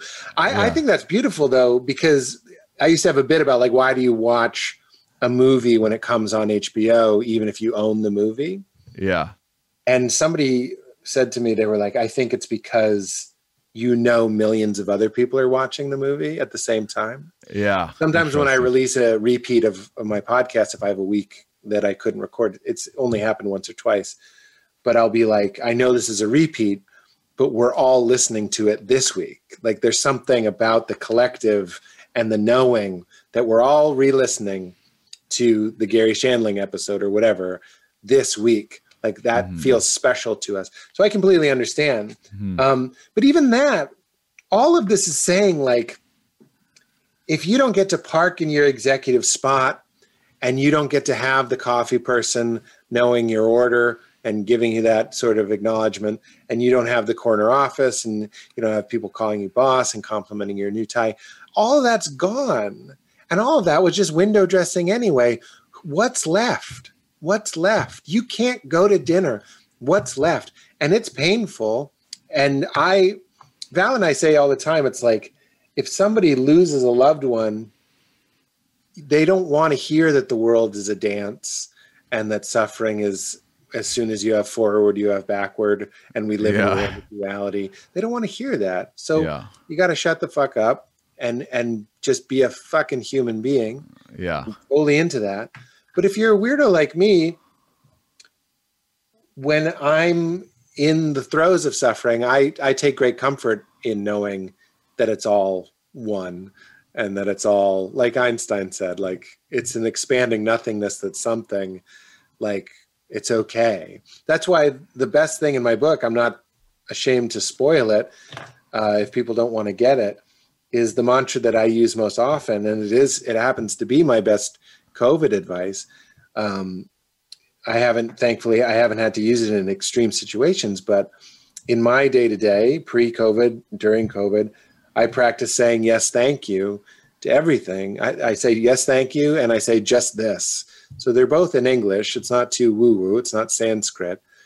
But if you're, you know, bored and you close your eyes and just inhale and exhale and say just this, just this, just this, you can actually kind of lull the part of your brain that's looking for a solution, that's looking for a crowd at the baseball game, that's looking for a novelty, that's looking for all that. You say, no, just this, just this, just this, just this, just hmm. this. And what is this? What is this? It I don't want to say this is a gift, but it is a challenge. And on the other side of the challenge is potentially more understanding of the phenomena of the mundane. It doesn't, we don't need to be juggling. I mean, look at the great experiment we're doing. Any food you want, any movie you want, any music you want, porn where people are doing, looking like what you want, doing whatever they want. That's only going to get more extreme with VR and all that stuff. We're doing it. We're doing what they did in WALL-E. What what what would you be looking for if you were just in a chair that took you everywhere you wanted to go, eating exactly what you wanted to eat, looking at exactly what you wanted to look at? Um, what would you be missing? What would you still be quietly yearning for? That's the big question of life. It can go all these different ways circumstantially, your life situation, as Eckhart Tolle calls it. But what is watching that? What when you think a thought, and this is one of the things we talk about, and I'm like, why do you have to be stoned for this to be interesting? When you think a thought, who is w- witnessing that thought? Mhm. When you say, I was hungrier than I thought I was, who's talking to who? Who's hearing it? I try to do that in my stand up. I'm like, is the voice loud? Can you make it louder? Can you make it quieter? And wh- in my stand up bit, I'm like, is it actually quieter or is it the same level and it's just making a whisper sound? yeah, yeah, Is it your voice? yeah. Is it, or is it like, is it how you sound on tape or is it how you sound muffled by your own skull? Like, what is it? Can it sing? you know what I mean? How many pieces in a band can you do in your head? Start with the drums, add the bass. Okay, can you add the singer? Did you lose the drums? Do these things, like take a notice, and then you really get the experience of going, I'm over here. I'm over here and mm-hmm. you're over here for all of it. You'll be over here when your body is passing. You'll be over here on the greatest day of your life. And that that is what draws me to it. Not being right. None of that shit comes with you anyway. All of that burns up. Like in my personal belief, when I die, that stuff does die. But mm-hmm. the isness that was never born, that cannot die, that goes on. But it's not Pete up in heaven on a cloud, still kind of having Pete's personality, you know, favoring this infinite buffet over that infinite buffet. That's all nonsense and it's got to go. And we're sort of practicing that now. That's going mm-hmm. now. And yet I'm still here. Mm-hmm. Yeah, I my my favorite thing was as we start wrapping up here. My my favorite uh, kind of little thought experiment in terms of ideas is not just noticing the idea. My favorite thing, it kind of uh, when we were talking about earlier with like which memories do you pick and put in your autobiographical memory, and and like I'm talking right now. You have some things to say. When you're talking, I have like a selection of things I could pick from to say. And I say one of them, and then as far as you know, you hear the thing that I said, and that was all that was on my mind because you don't have access to all of the other things that I was thinking. I think that there's a similar relationship between the subconscious and the conscious. So every time I have an idea, I go, what else could have that voice been? right there. And why why was that the idea that sprung into my head? Why why was that the mm. voice? And uh, anyway, oh, that's, that's, powerful stuff, Shane. My yeah, I don't think Val I, would mind me saying she was she she actually had this bout of depression um, that I think was a chemical depletion in her body. Like it, she had never had it before, and it was really really dark and she lives a lot of the time not a lot of the time she was going through a phase recently where she was really worried that it was going to come back right? That that became the story. This thing that had happened might happen again. Yeah. and i completely understand. I actually said to her i was like it's like you work at a diner and it got held up. Now every time you work at the diner even though you never worried about it before you worried it's going to get held up again because that was traumatic for you. That's self-preservational. That's yeah. good. That's natural. But she started I, I was like really give a voice to the fear. Let it talk. And yeah. in fact if you can write it down write down what it's saying and she uh, i won't share everything she said but one of them was she was like i'm gonna be put in an insane asylum uh, and i'm going to um, be in a gown and i'll never come back and i started walking her through this we never would have called it a meditation. I was just holding her. I was talking to her and sort of talking about you're the sky and even that fear is just a cloud and where does it go? And and at one point i go and can you notice that your fear of being institutionalized may be from having seen the preview to the movie girl interrupted when you were 15 yeah. And she laughed so hard and that was such a break yeah. her. because like you're saying where are these things coming from? Well they're coming from yeah what you're getting the infinite yeah and whenever i take a psychedelic and i i have a, a wonderful time i'm like the shit i'm putting in is in there mm-hmm. you know mm-hmm. what i'm saying so i i end up feeling really grateful that earth pete spends time contemplating compassion, thinking about loving kindness, wondering about the love that's holding me together right now. The yes. We, you don't have to say the, the love. You can just say the yes that's keeping my molecules together, even as some of my molecules leave and go in the microphone. And some of them were in my Cheerios earlier, and now they're me and I'm me. But something is kind of gelling me. We can call that a yes. And being grateful for that yes, and being grateful for consciousness and agency and the ability to sort of um, maybe the illusion of an ability to like favor certain things in my brain and cultivate a little garden. Here's my love. Here's my compassion. Here's my good. And then when I take a psychedelic, something that goes like, all right, everything that's in there is going to go in the Vitamix. So we're going to shoot it back at you. Sometimes at some pretty intense speeds. You're like, I'm really glad I spent a lot of time thinking on quote the Bible, what's good and holy and beautiful and just and right, instead of I'm not saying people that watch horror movies constantly have bad trips. I'm just saying yeah. Work we do matters because what our brain is look yeah. at how many of us think Coca-Cola makes the a barbecue more fun. You know what I mean? We're so much more susceptible That's than we think we are. Perfect example. I always I love I love when people are like I like I have friends that drink too much soda and they're like, ah, but water's so boring. I'm like, is soda just this thrill ride for that's, you of like That's a Seinfeld bit. He has a bit where he's like really? be watching a soda commercial while you're drinking the soda they're advertising. It's yeah. like they're doing backflips on jets, and you're looking at the can like maybe I'm doing it wrong. I um well I I want to thank. I mean, you you are someone that lives by what you preach. The spaciousness stuff. I reached out to at the beginning of this pandemic when I when I first like I I wasn't. I had taken a break from uh, I hadn't talked to with that many scientists for a month or two because sometimes I'm working on other projects. I thought that it was like I thought COVID was like media hype for a minute. I was like, wait, what's happening? And then I reached out to like infectious disease people and people that like mathematically model pandemics and stuff, and I was like, oh my god, like everyone needs to hear this in a hurry. And I'm hearing like a lot of the deni- same denial I had and stuff like that. And and like every platform needs to, and people are starting to dig in already, and it's getting political, and everyone just needs to hear like experts that.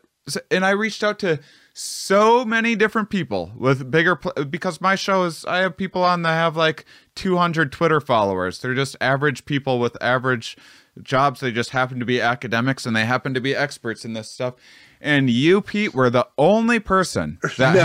had you were the only i'm like i'm not doing this for me like this isn't i don't want my name mentioned i'm like just for humanity will you please just have like just so people can hear what scientists are actually up to. Uh, some of this stuff is being repressed in the media and people aren't like i would love to and people are making like mad scientist conspiracies and i just want people to hear like what science actually sounds like and you were the only person that had this woman nina Fefferman on and i appreciate you so much.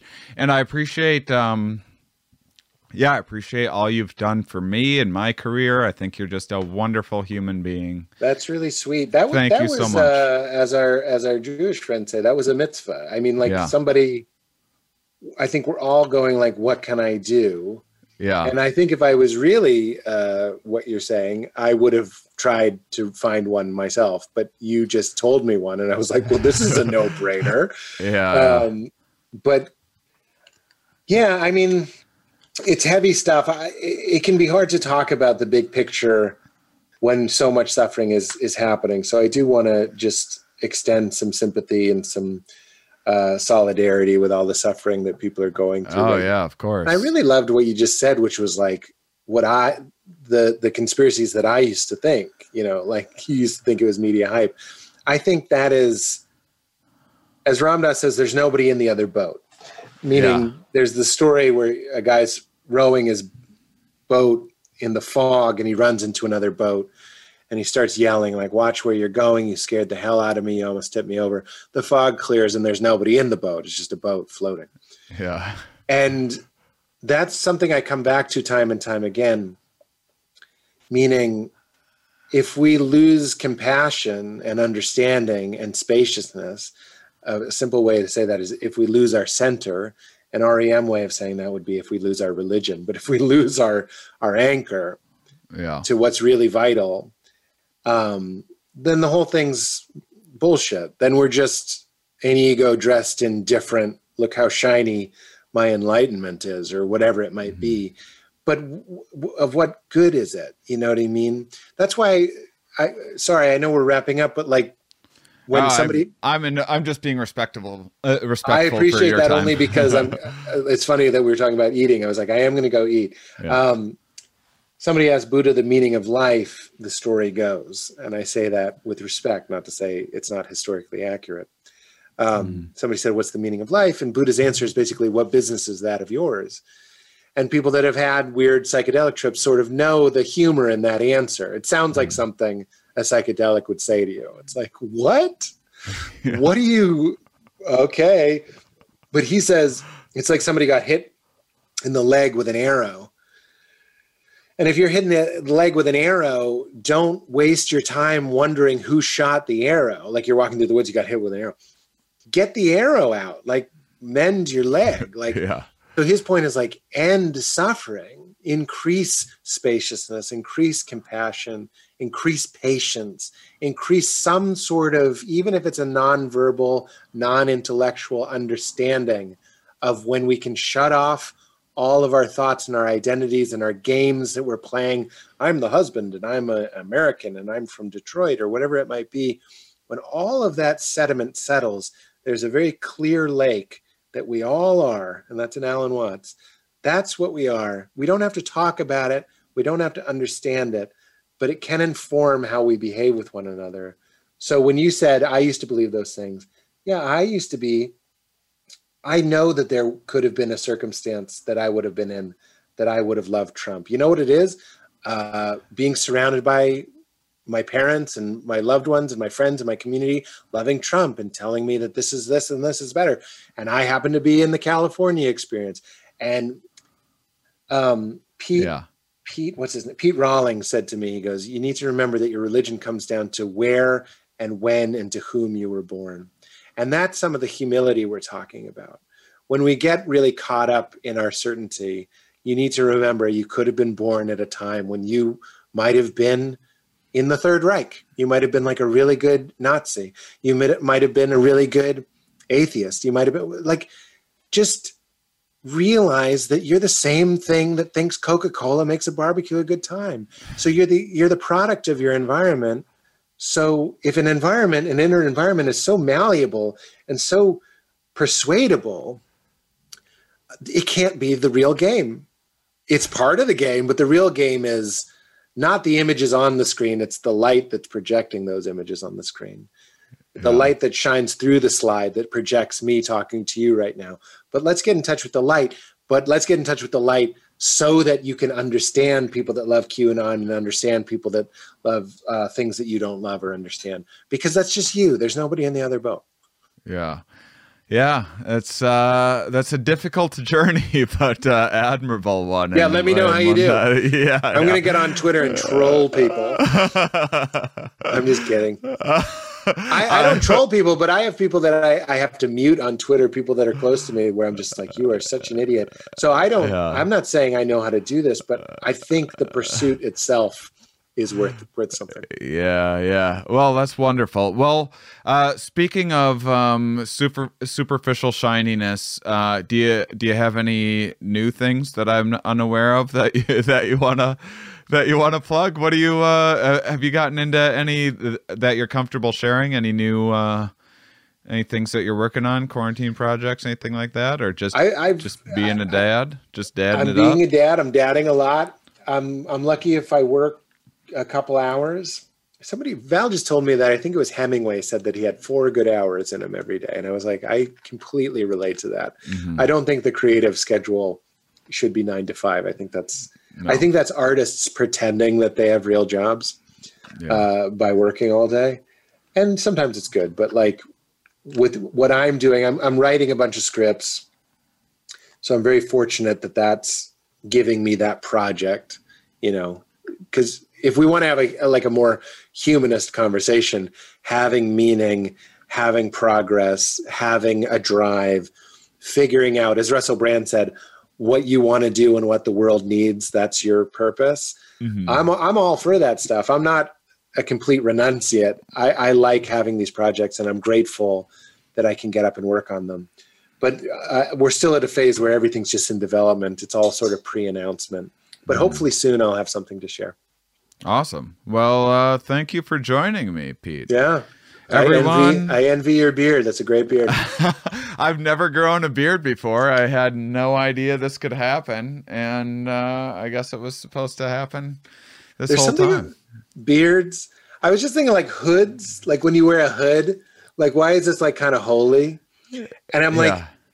it's what it feels like to go inside. It's like the, it's the externalization of like what it feels like to go inward is like huddling up and something about a beard too it's like i just i i don't even resist my facial hair that's how that's how with it i am you're in there There- there fighting is- what is and i'm just like let it be let it be Oh, that is like a like mustaches have this vibe of like it's overly curated. That's it. and like there's that's a real choice. Like i had a bit i was like if you have a beard it's cool because it's like maybe you're just like a wild man if you have a mustache, it's like you're shaving and you're like, just this, just keep that. And before it was hack, I was like, what are you, a professional bowler? Are you a porn star? Are you a, a police Yeah. officer? uh, everyone, check out the fantastic uh, uh, Pete Holmes. I, you're so much more than a comedian. Uh, fantastic podcaster, uh, uh, author of the book Comedy Sex God. Check out You Made It Weird. Check out uh, Crashing on HBO. Uh, his site has a bunch of uh, old sketches and stuff that are um, absolutely fantastic. Oh, and, on Hulu, I, I wrote two episodes of The Simpsons that are sort of about what we're talking about. Oh, I saw that. You Yeah. you got dude, you are to- you are promote that. crushing No, life. that is not. That's very sweet, and I That's feel the same way because I'm like, The Simpsons is such a The big deal. Simpsons. But I'm plugging it here specifically Yeah. because I wrote sermons basically Yeah. about how Which God- episodes? I got to watch them. It's called Warrin' Priests, like warring, but Warren, Warrin' Priests, like Uh-huh. War and Peace. It's it's a two-parter, and I wrote these sermons, and I have a standoff with Ned Flanders where we're we're we're debating Bible passages, and like it's very in line with what we're talking about. There's one point that my character makes. Uh, his name is Bodhi, um, about how like look at nature, right? Which is what Jesus was always saying. By the way, he didn't quote uh, the scriptures as much as he's just kept saying like, look around, look at the birds, look at the trees, look at this, look at that. And my character in that style, you know, following in that tradition, I guess, is saying like religion wants to make everybody the same kind of flower.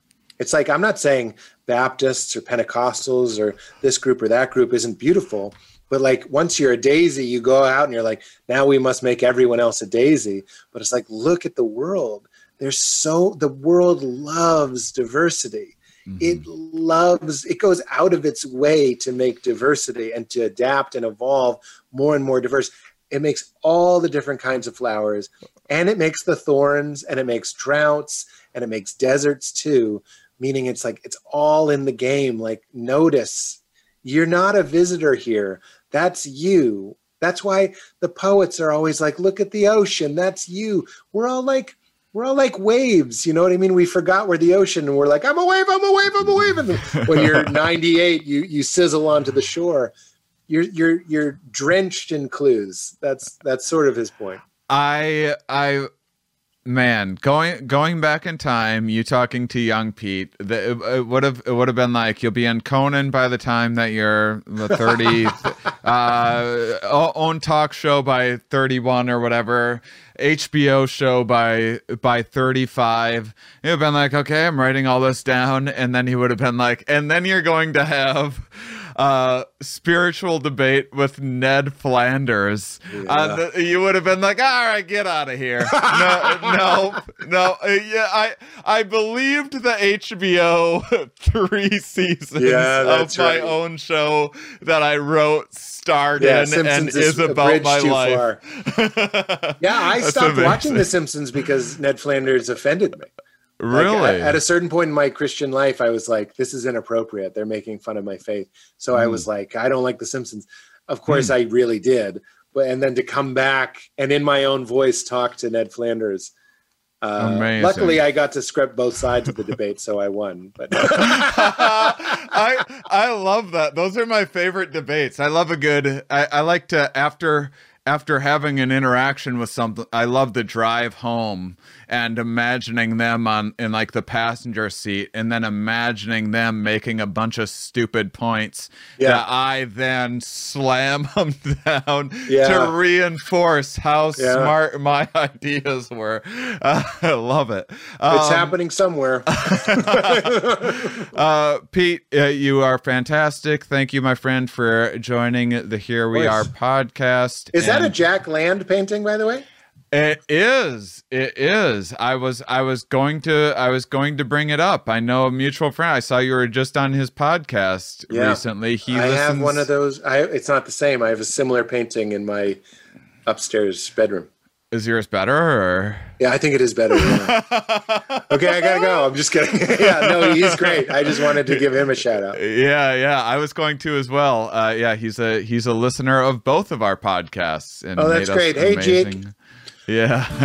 I call him J Y A C K because he's Australian. Tawase. Uh, all right. Uh, you're wonderful, my friend. Thank you, You listeners, for being such wonderful, curious people. We'll talk with you more next week. Thanks for watching the show, everybody. Uh, I I hope you enjoyed it. And let me know what you think. Put comments in the old YouTube if you like. Uh, and hey, you wondering what to get your um, favorite or top 10 or top 100 uh, podcast host for the holidays? For the holiday season? What to get a podcast host? Well, this isn't just for me, but I would say any of the artists that you appreciate and want to support. I bet you they sure would appreciate support on Patreon, for one, and they'd also understand not everyone has money to give, not everyone is interested in uh, joining Discord and finding a community of amazing, insightful people who share a bunch of their own thoughts and ideas and uh, but they would understand um, that everyone's stretched a little thin right now. Not everyone's interested in that. So there's so many free ways you can support. For example, in addition to creating this YouTube channel, uh, which uh, unlike the uh, the audio downloads, which I we spent six years building an audience, uh, figuring out the YouTube thing, all these new algorithms and whatnot, and I got to get on other shows to promote and blah blah blah. Uh, making sure you subscribe, that helps a bunch. Uh, sharing any highlights that you like with people helps a bunch. Positive feedback, comments, questions of your own on YouTube, that helps. And there's things like Instagram, which I also just started getting on, and I'm close to having 10,000 Instagram followers, isn't bad considering I didn't really use it until uh, until COVID. And uh, so, you know, a lot of times you see these things, and people are like, "Yay, I have this many followers! Aren't I special?" I'm not after that there's actually some functionality like a swipe up feature uh, that allows me to put in links and make ease of use or make increases ease of use for creators on Instagram once they hit 10,000 followers. So it makes my job easier and it makes it easier for me to get you more content and better content and and uh, things like that if I have uh, 10,000 followers or more. So there's things like that. Things like uh, YouTube unlocks once you have a certain number of views and subscribers and whatnot. Uh, you know, certain certain privileges and stuff that that creators uh, get at certain levels. So it's a huge thing that helps out.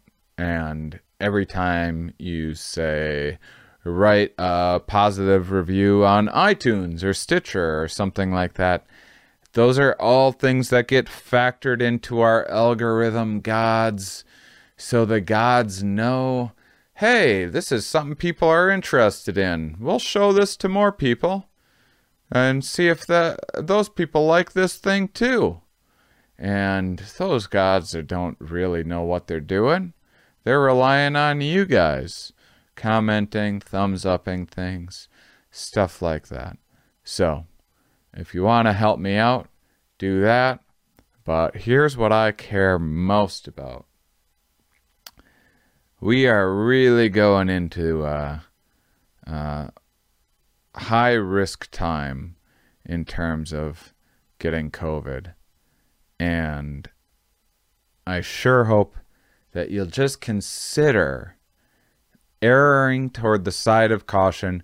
Just this this prime this this time right now until February.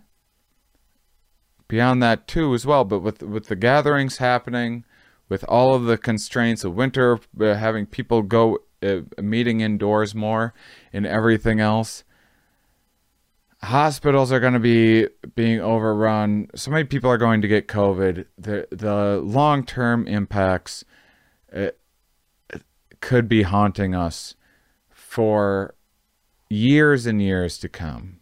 People people that are uh, are borderline asymptomatic that end up having long term impacts from COVID. And we don't know. I might be wrong. Okay. I might be wrong about all of this. And if I am, that's fine. If every academic that I've had on the show has been wrong about this, then get mad at us for it in February or March or whatever. But if ever there was a time, if you're on the fence with some decisions, if ever there was a time to just be a little more uh, erring toward the side of caution. If you haven't gotten COVID so far, guys, oh, we're so close to vaccine. You might not, uh, you don't want to take a vaccine. Okay, that's still other people taking a vaccine is still going to make the world a safer place for you heading into summer, warmer weather, people being outdoors is still going to make the world a safer place for you. People still adjusting to masks and wearing more masks, which I believe that they will.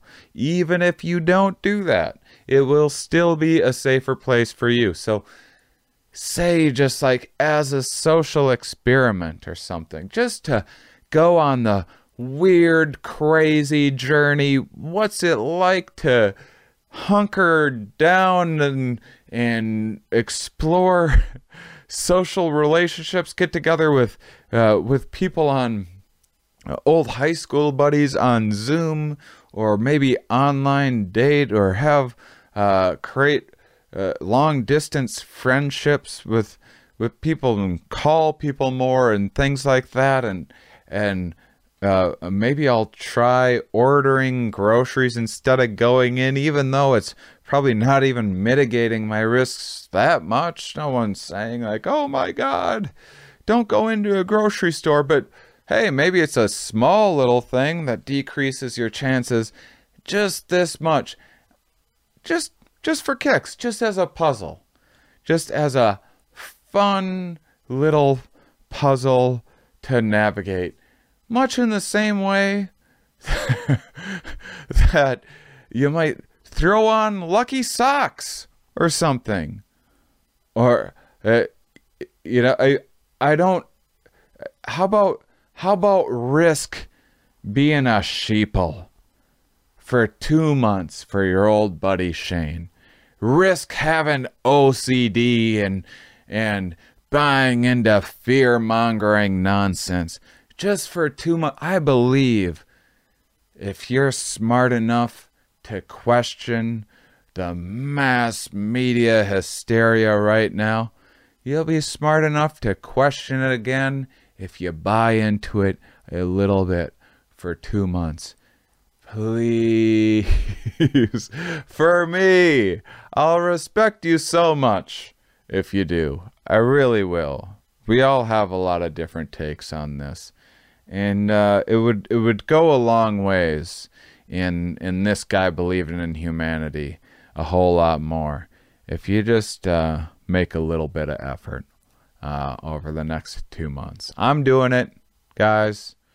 I promise you. I'm gonna take some calculated risks here and there, and I and I'll I'll share them with you. But I am, I am, uh, whew, I'm I'm I've been on the real safe side, and that still doesn't make me. I'm I'm still there's I'm in a bubble with other people, so I could still get COVID because they're going out more and maybe uh, not uh, uh, following distancing guidelines uh, as much, and I can't be there to know that all of the time.